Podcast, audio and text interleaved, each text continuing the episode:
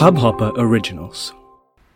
दोस्तों, आज के एपिसोड में we would be discussing one of this question which I have been asked a number of times that क्या ये विश्वास, भक्ति और आशीर्वाद काम करता है उसी के साथ में हम एक दक्षिण मुखी जो ज्योतिर्लिंग है द ओनली दक्षिण मुखी ज्योतिर्लिंग, इसके बारे में जानकारी लेंगे इस श्रावण मास में और साथ ही साथ उस मंदिर के बारे में बात करेंगे जो भगवान काल भैरव जी का है जहाँ पे वो प्रसाद, वहाँ पे अल्कोहल या जो हम जिसको मदिरा कहते हैं, उसका प्रोक्षण करते हैं, उसको धारण करते हैं और वो अल्कोहल कहाँ जाता है, ये आज तक कोई कोई भी फाइंड आउट नहीं कर पाया है। तो इन तीनों इंपॉर्टेंट टॉपिक्स के साथ में चलिए आज का एपिसोड शुरू करते हैं।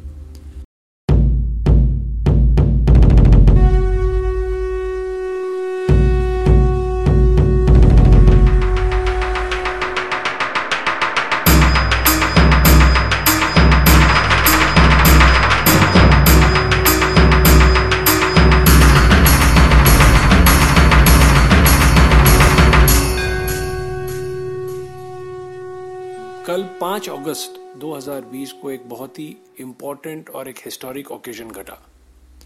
5 अगस्त 2020 को अयोध्या में श्री राम मंदिर का भूमि पूजन आयोजन किया गया और बहुत ही बड़े और विलक्षण स्वरूप में उसे एग्जीक्यूट किया गया।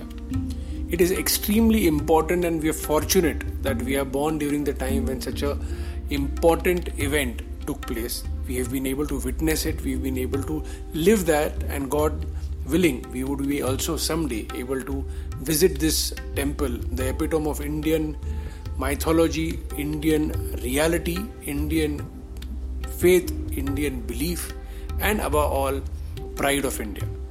So, friends, with the Jai Ghosh of Jai Shri Ram, let's begin today's episode on Devotion Unplugged. So, friends, let me tell you something extremely interesting एक छोटी सी कहानी है, जो एक नटखट बालक की और एक बूढ़े चाचा की है, जो एक गाँव से हैं भारत में। तो ऐसा था कि भारतवर्ष के गाँव में एक बूढ़े चाचा थे। उस बूढ़े चाचा को बहुत सारे बच्चे आके उन्हें तकलीफ़ देते थे। उन बूढ़े चाचा की एक अलग प्रकार की दुविधा थी और अलग प्रकार का एक उनको एक तकलीफ़ थी, ऐसा लोगों को लगता था। तो जब कभी कोई जाके जय श्री राम जय श्री राम करके इन बूढ़े चाचा के पास में जाके जब जय घोष करते थे तो ये बूढ़े चाचा बहुत नाराज़ होते थे और लाठी लेके उन बच्चों को या उन लोगों को मारने भागते थे। ये बहुत ही रेगुलर फीचर रहा करता था और बहुत बार इन्होंने बहुत दूर तक बच्चों को भगाया भी है लाठी लेके। जब तो बच्चे आते थे और जय श्री राम, जय श्री राम बोलते थे और ये नाराज़ होके उनके पीछे भागना चालू करते थे। तो एक बहुत बड़ा जोक या एक बहुत बड़ा, क्या बोल सकते हैं, एक एक सिचुएशन हो गया था कि हर एक नटखट बच्चा जाके या हर एक नटखट, व्यक्ति जाके वो ये इनको तकलीफ़ देता था। एक बार उस गाँव के जो सरपंच थे, उन, वो इन, बूढ़े चाचा के घर पे चले गए और उन्होंने इन बूढ़े चाचा को पूछा कि आपकी तो इतनी उम्र है, आप seventy seventy five plus age हो। और आप, आपको तो भगवान पे विश्वास होना चाहिए और आपको तो भगवान पे श्रद्धा होनी चाहिए। आपको भी तो जप करना चाहिए।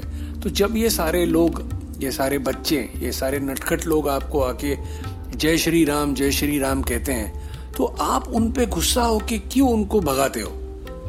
तो उन बूढ़े चाचा ने एक उनको, उन सरपंच जी को एक बात बताई कि मैं जब कभी इन बच्चों को कोई चीज़ करने के लिए मना करता हूँ, वो जानबूझ के वही चीज़ करते हैं। जब मैं उन्हें कहता हूँ कि मत करो और मुझे चिड़ आती है तो मुझे चिढ़ाने के लिए वो ज़्यादा से ज़्यादा बार जय श्री राम, जय श्री राम का जय घोष करते हैं। और यही मेरी साधना है कि मेरी मनसा यही है कि ज़्यादा से ज़्यादा लोग जय श्री राम, जय श्री राम का घोष करें।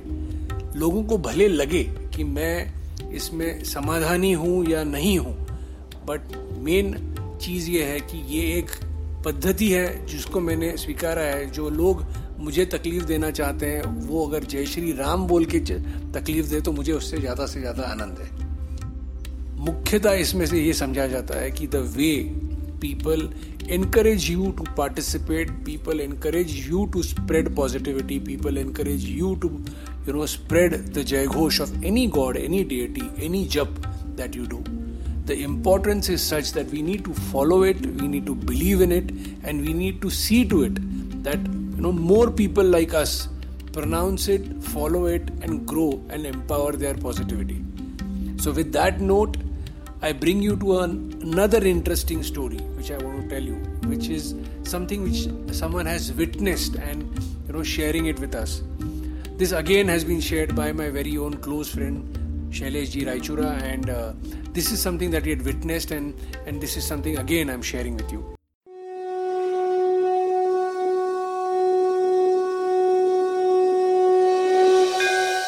दोस्तों बम्बई जिसे कि हम एक बिज़नेस कैपिटल करके जानते हैं बहुत सारे लोग हैं जो बम्बई से रोज गुजरात सूरत या अलग अहमदाबाद रोज काम के लिए जाते हैं वहाँ पे काम करते हैं और वहाँ से शाम को वापस बंबई लौट आते हैं। एक रेगुलर रिचुअल है बंबई में और अभी तो फ़िलहाल ये कोविड के चलते शांत है but usually this is a very common ritual between Mumbai and Gujarat people travelling from Mumbai going to Gujarat working and coming back so this story is about one person जो अंध थे। This story is about a person जो देख नहीं पा रहे थे। उनको, उनके आँखें नहीं थी। ये सूरदास रोज बम्बई सेंट्रल से ट्रेन में बैठते सेकेंड क्लास कंपार्टमेंट में गाना गाते, गाना गा के लोगों तक अपनी गाने से उनको खुश करते और जो लोग इनके गाने से खुश होते, उन, वो इन्हें कुछ दक्षिणा देते, पैसा देते और इनका घर इसी तरीके से चलता। ये सूरदास जी बहुत सालों से ये करते आ रहे हैं और उनकी रोजी रोटी, उनका घर इसी प्रकार से चलते आ रहा है। एक बार एक दिन ऐसे हुआ कि जब सूरदास जी बम्बई से सूरत वाले ट्रेन पे चढ़े तो वो ट्रेन बहुत भरी हुई थी बहुत सारे लोग थे। इन्होंने बहुत सुंदर सुंदर गाने गा के बहुत सारे लोगों को बहुत आनंदी किया बहुत लोगों को संतुष्टि प्राप्त हुई कि इतना अच्छा गा, गाना या भजन उन्होंने जो प्रेजेंट किया उससे they were extremely happy so one of the person was in the other end of the compartment was extremely happy with Surdas ji and was wanting to pass on some 15 20 rupees or something to this person as a matter of donation or as a matter of dakshina and wanted to thank him for such a brilliant presentation. But उसमें हुआ ऐसे कि वो बहुत दूर थे और वहाँ से डायरेक्ट इनके पास पहुँच नहीं पा रहे थे। तो उन्होंने क्या किया कि बीस रुपए की नोट लेके उन्होंने एक बंदे को दी, एक बंदे ने दूसरे बंदे को दी। ऐसे सात, आठ, दस हाथ बदल के ये बीस रुपए की नोट इस सूरदास जी के हाथ में पहुँची। तो सूरदास जी ने कहा, भगवान तेरा भला करे। जब ये सूरदास जी ने प्रोनाउंस किया, जब ये आशीर्वाद सूरदास जी ने दिया तो जो बंदा था, जो लास्ट बंदा था जिसने ये नोट सूरदास जी के हाथ में दी, उसने कहा, अरे सूरदास जी आपने मुझे आशीर्वाद तो दे दिया है बट ये नोट देने वाला कोई और है। ये बंदा थोड़ा नटखट था, सोचा कि यू नो सूरदास जी को ये ऐसा बोल के थोड़ा अचंबित करें। बट सूरदास जी ने एक बहुत ही उच्च प्रकार का एक मैसेज दिया। उन्होंने कहा उस बंदे को कि, बेटा, मैं अंधा हूँ, मेरा आशीर्वाद अंधा नहीं है, मेरा विश्वास अंधा नहीं है। Basically when we understand when we think that there are different people different activities that we keep doing बचपन से हम शायद दान, दक्षिणा, पुण्य करते आ रहे हैं, लोगों को हेल्प करके या सिग्नल्स पे हेल्प करके। बट इस एक्टिविटी में हम लोग कोई अकाउंट नहीं रखते या कोई ऐसा ट्रांजैक्शन बैलेंस नहीं रखते कि किसको हमने कितना दिया और कब दिया। बट हमारा जो एक कार्मिक बही खाता है, जो हमें दिखता नहीं है, उसमें ये लिखा जाता है कि भैया, ये अच्छा काम, या अच्छा कृति जो हमने किया हुआ है, वो कहीं ना कहीं अच्छे पैमाने में लिखा जाता है। इस सूरदास जी के एग्ज़ाम्पल में जैसे उन्होंने कहा कि वो अंधे हैं, उनका आशीर्वाद अंधा नहीं है। वही समझ है कि लोगों को यही बताना चाहते हैं कि भैया, अगर even if even if his eyes are not in place you know his blessings are not blind and his blessings will reach the right person who has help in his difficult time so guys that is a small example और reference to give that there is something called as faith there is something called as vishwas and definitely there is a power of ashirvad which knowingly unknowingly helps us in our difficult times, in our right times or wrong times, for ourselves or for our loved ones. But trust me, by spreading positivity and by spreading or doing right positive karmic things, don't keep an account of it, but trust me, in your you know in your bank of positivity, definitely this is gathered and which will help us to take us uh, you know multiple places in our life.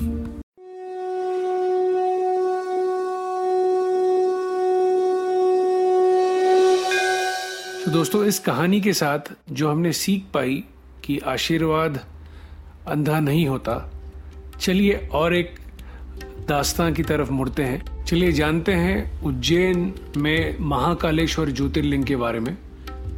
ये श्रावण का महीना है। श्रावण का महीना दो प्रकार से समझा जाता है। नॉर्थ में श्रावण का महीना पूर्णिमा से पूर्णिमा तक समझा जाता है जो अभी तीन अगस्त को ख़त्म हुआ।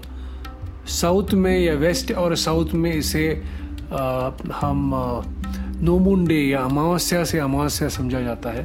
तो इस श्रावण मास में हम ज्योतिर्लिंगों के बारे में जानकारी प्राप्त कर रहे हैं और वहाँ का जो अलग अलग स्वरूप है, वो समझने की कोशिश कर रहे हैं। इसके पहले के एपिसोड में हमने काशी, का, जो काशी विश्वनाथ जी की जो ज्योतिर्लिंग का जो महत्व है, इसे जाना और उस रिलेटेड बहुत सारी इन्फॉर्मेशन प्राप्त की।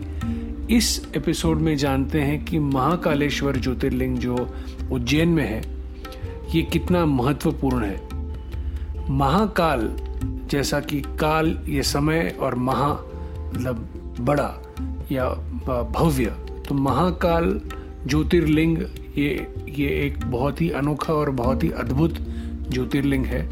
ये केवल एकमात्र ज्योतिर्लिंग है पूरे विश्व में जो दक्षिण दक्षिण की तरफ़ मुख करके है।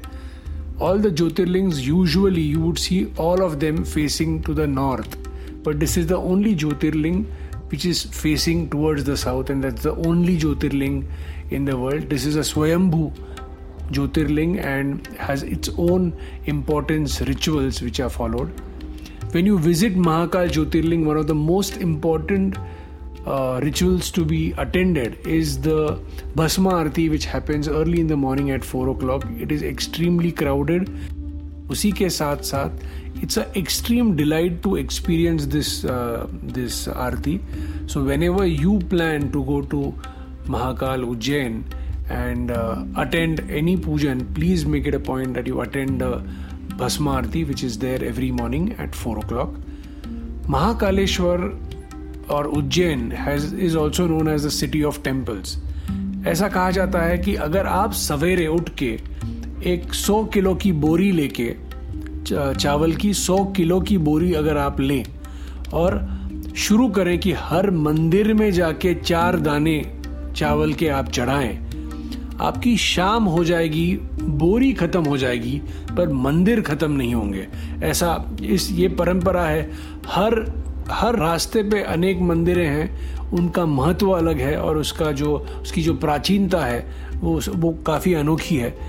ये ये जो नगरी है, ये नगरी उज्जैन में, जहाँ पे 12 साल में एक बार कुंभ मेला भी आयोजित होता है, इस, ये definitely a place to visit definitely a city और a temple city to visit it's extremely unique in its own way another extreme extreme unique experience of Ujjain nagari is a काल भैरव टेंपल एट उज्जैन दोस्तों, आप विश्वास नहीं करोगे, ये काल भैरव मंदिर काफ़ी अनोखा है और साइंटिफिकली भी लोग अलग अलग प्रकार के रिसर्च कर चुके हैं, बट एक समस्या है जो वो सुलझा नहीं सके whenever you go in the Kaal Bhairav temple there is a ritual of offering alcohol to the deity there So, there is a silver plate in which alcohol is served and the deity drinks this alcohol.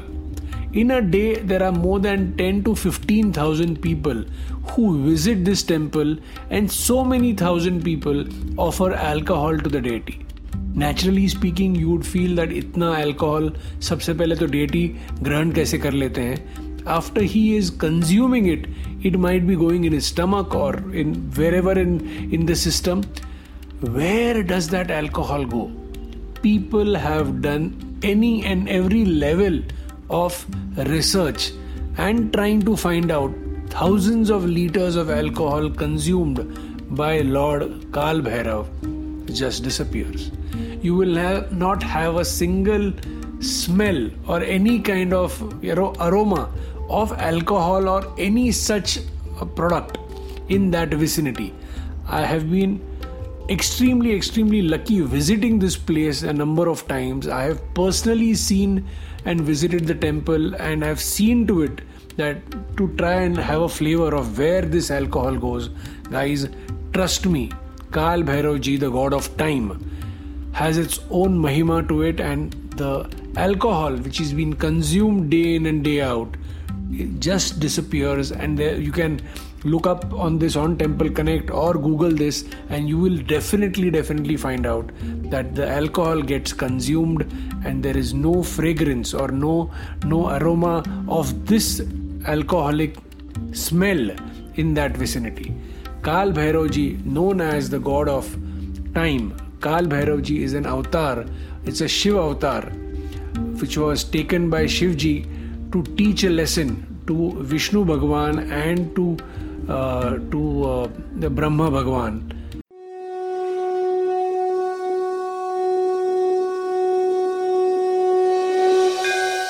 तो दोस्तों, काल भैरव जी जो मेरे आराध्य देव भी हैं, इनके बारे में थोड़ा जानते हैं।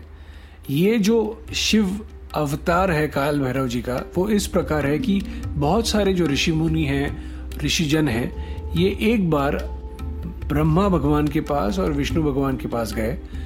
उन्होंने कहा कि आप में से सबसे श्रेष्ठ कौन है? विष्णु भगवान ने कहा कि मैं तो पालनहार हूँ, मैं सबसे श्रेष्ठ हूँ। ब्रह्म भगवान ने कहा कि मैं तो I am the creator of this universe so I am more important और इनका झगड़ा शुरू हुआ। जब इनका झगड़ा शुरू हुआ, तब इन्होंने सारे वेदों से पूछा कि आप बताएँ कि हम में सारे श्रेष्ठ कौन है? तो सबने कहा कि भगवान शिव सबसे श्रेष्ठ हैं।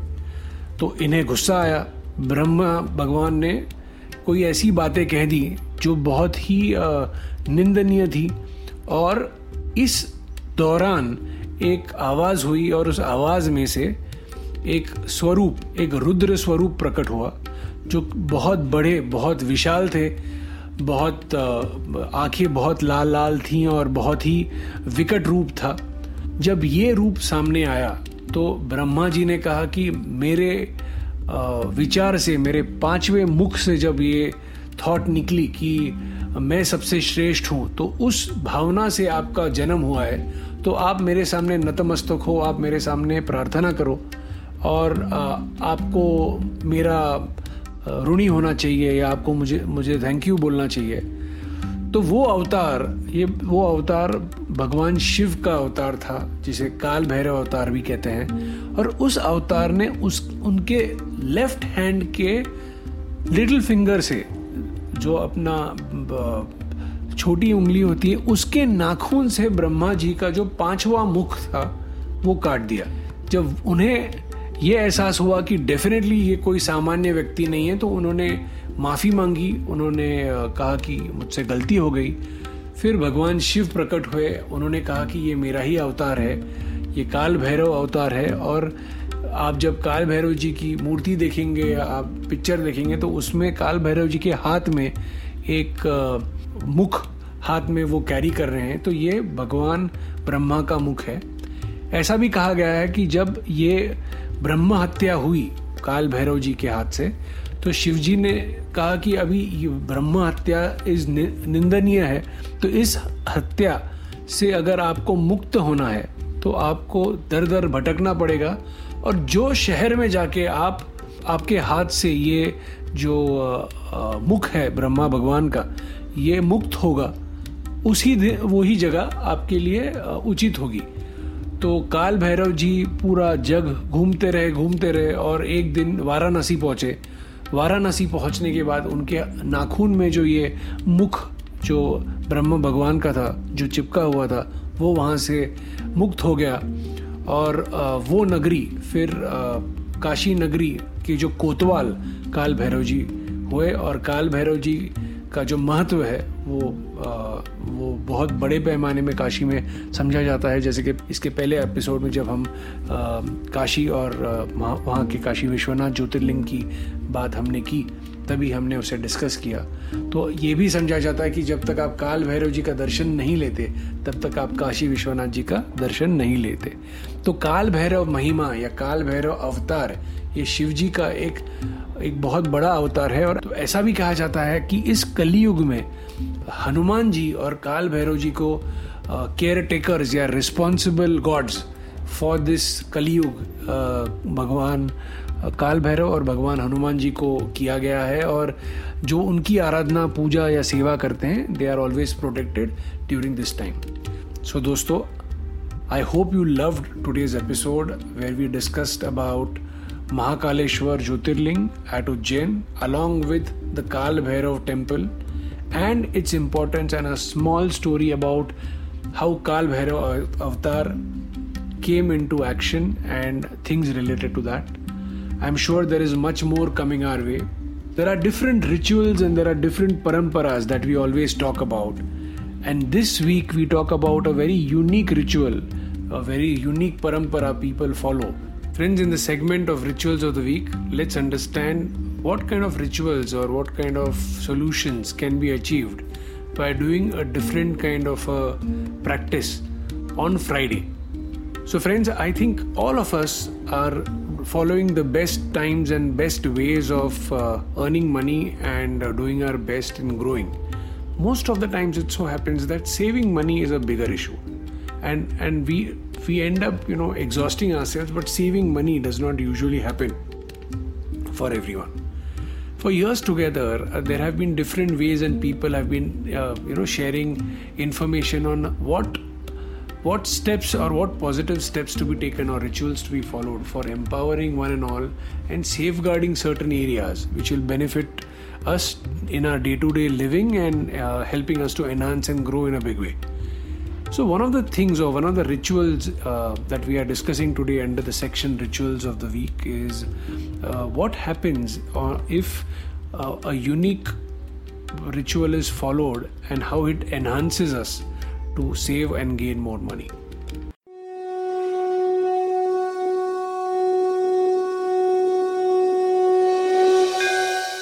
Now, this is something which I have heard and I have uh, learned from senior pujaris or senior uh, uh, holy men from from various parts of the country. So I'm just sharing my experience. It's purely something which uh, which is being passed on as information and i'm sharing that from a point of view that more people uh, follow it and benefit out of it तो ये जो रूढ़ी और ये जो परंपरा है या ये जो एक रिचुअल है वो इस प्रकार है कि हर शुक्रवार माँ लक्ष्मी और माँ शक्ति का वार समझा जाता है और अगर आप कोई भी शुक्रवार शाम को ना धो के आपके पूजा घर के सामने बैठे एक छोटा सा पीला रंग का एक कपड़ा ले लें और उसके साथ में ही एक एक लौंग और एक इलायची साथ में रखें। उस पीले कपड़े पे आपके राइट हैंड में वो सारा रखें और उस पर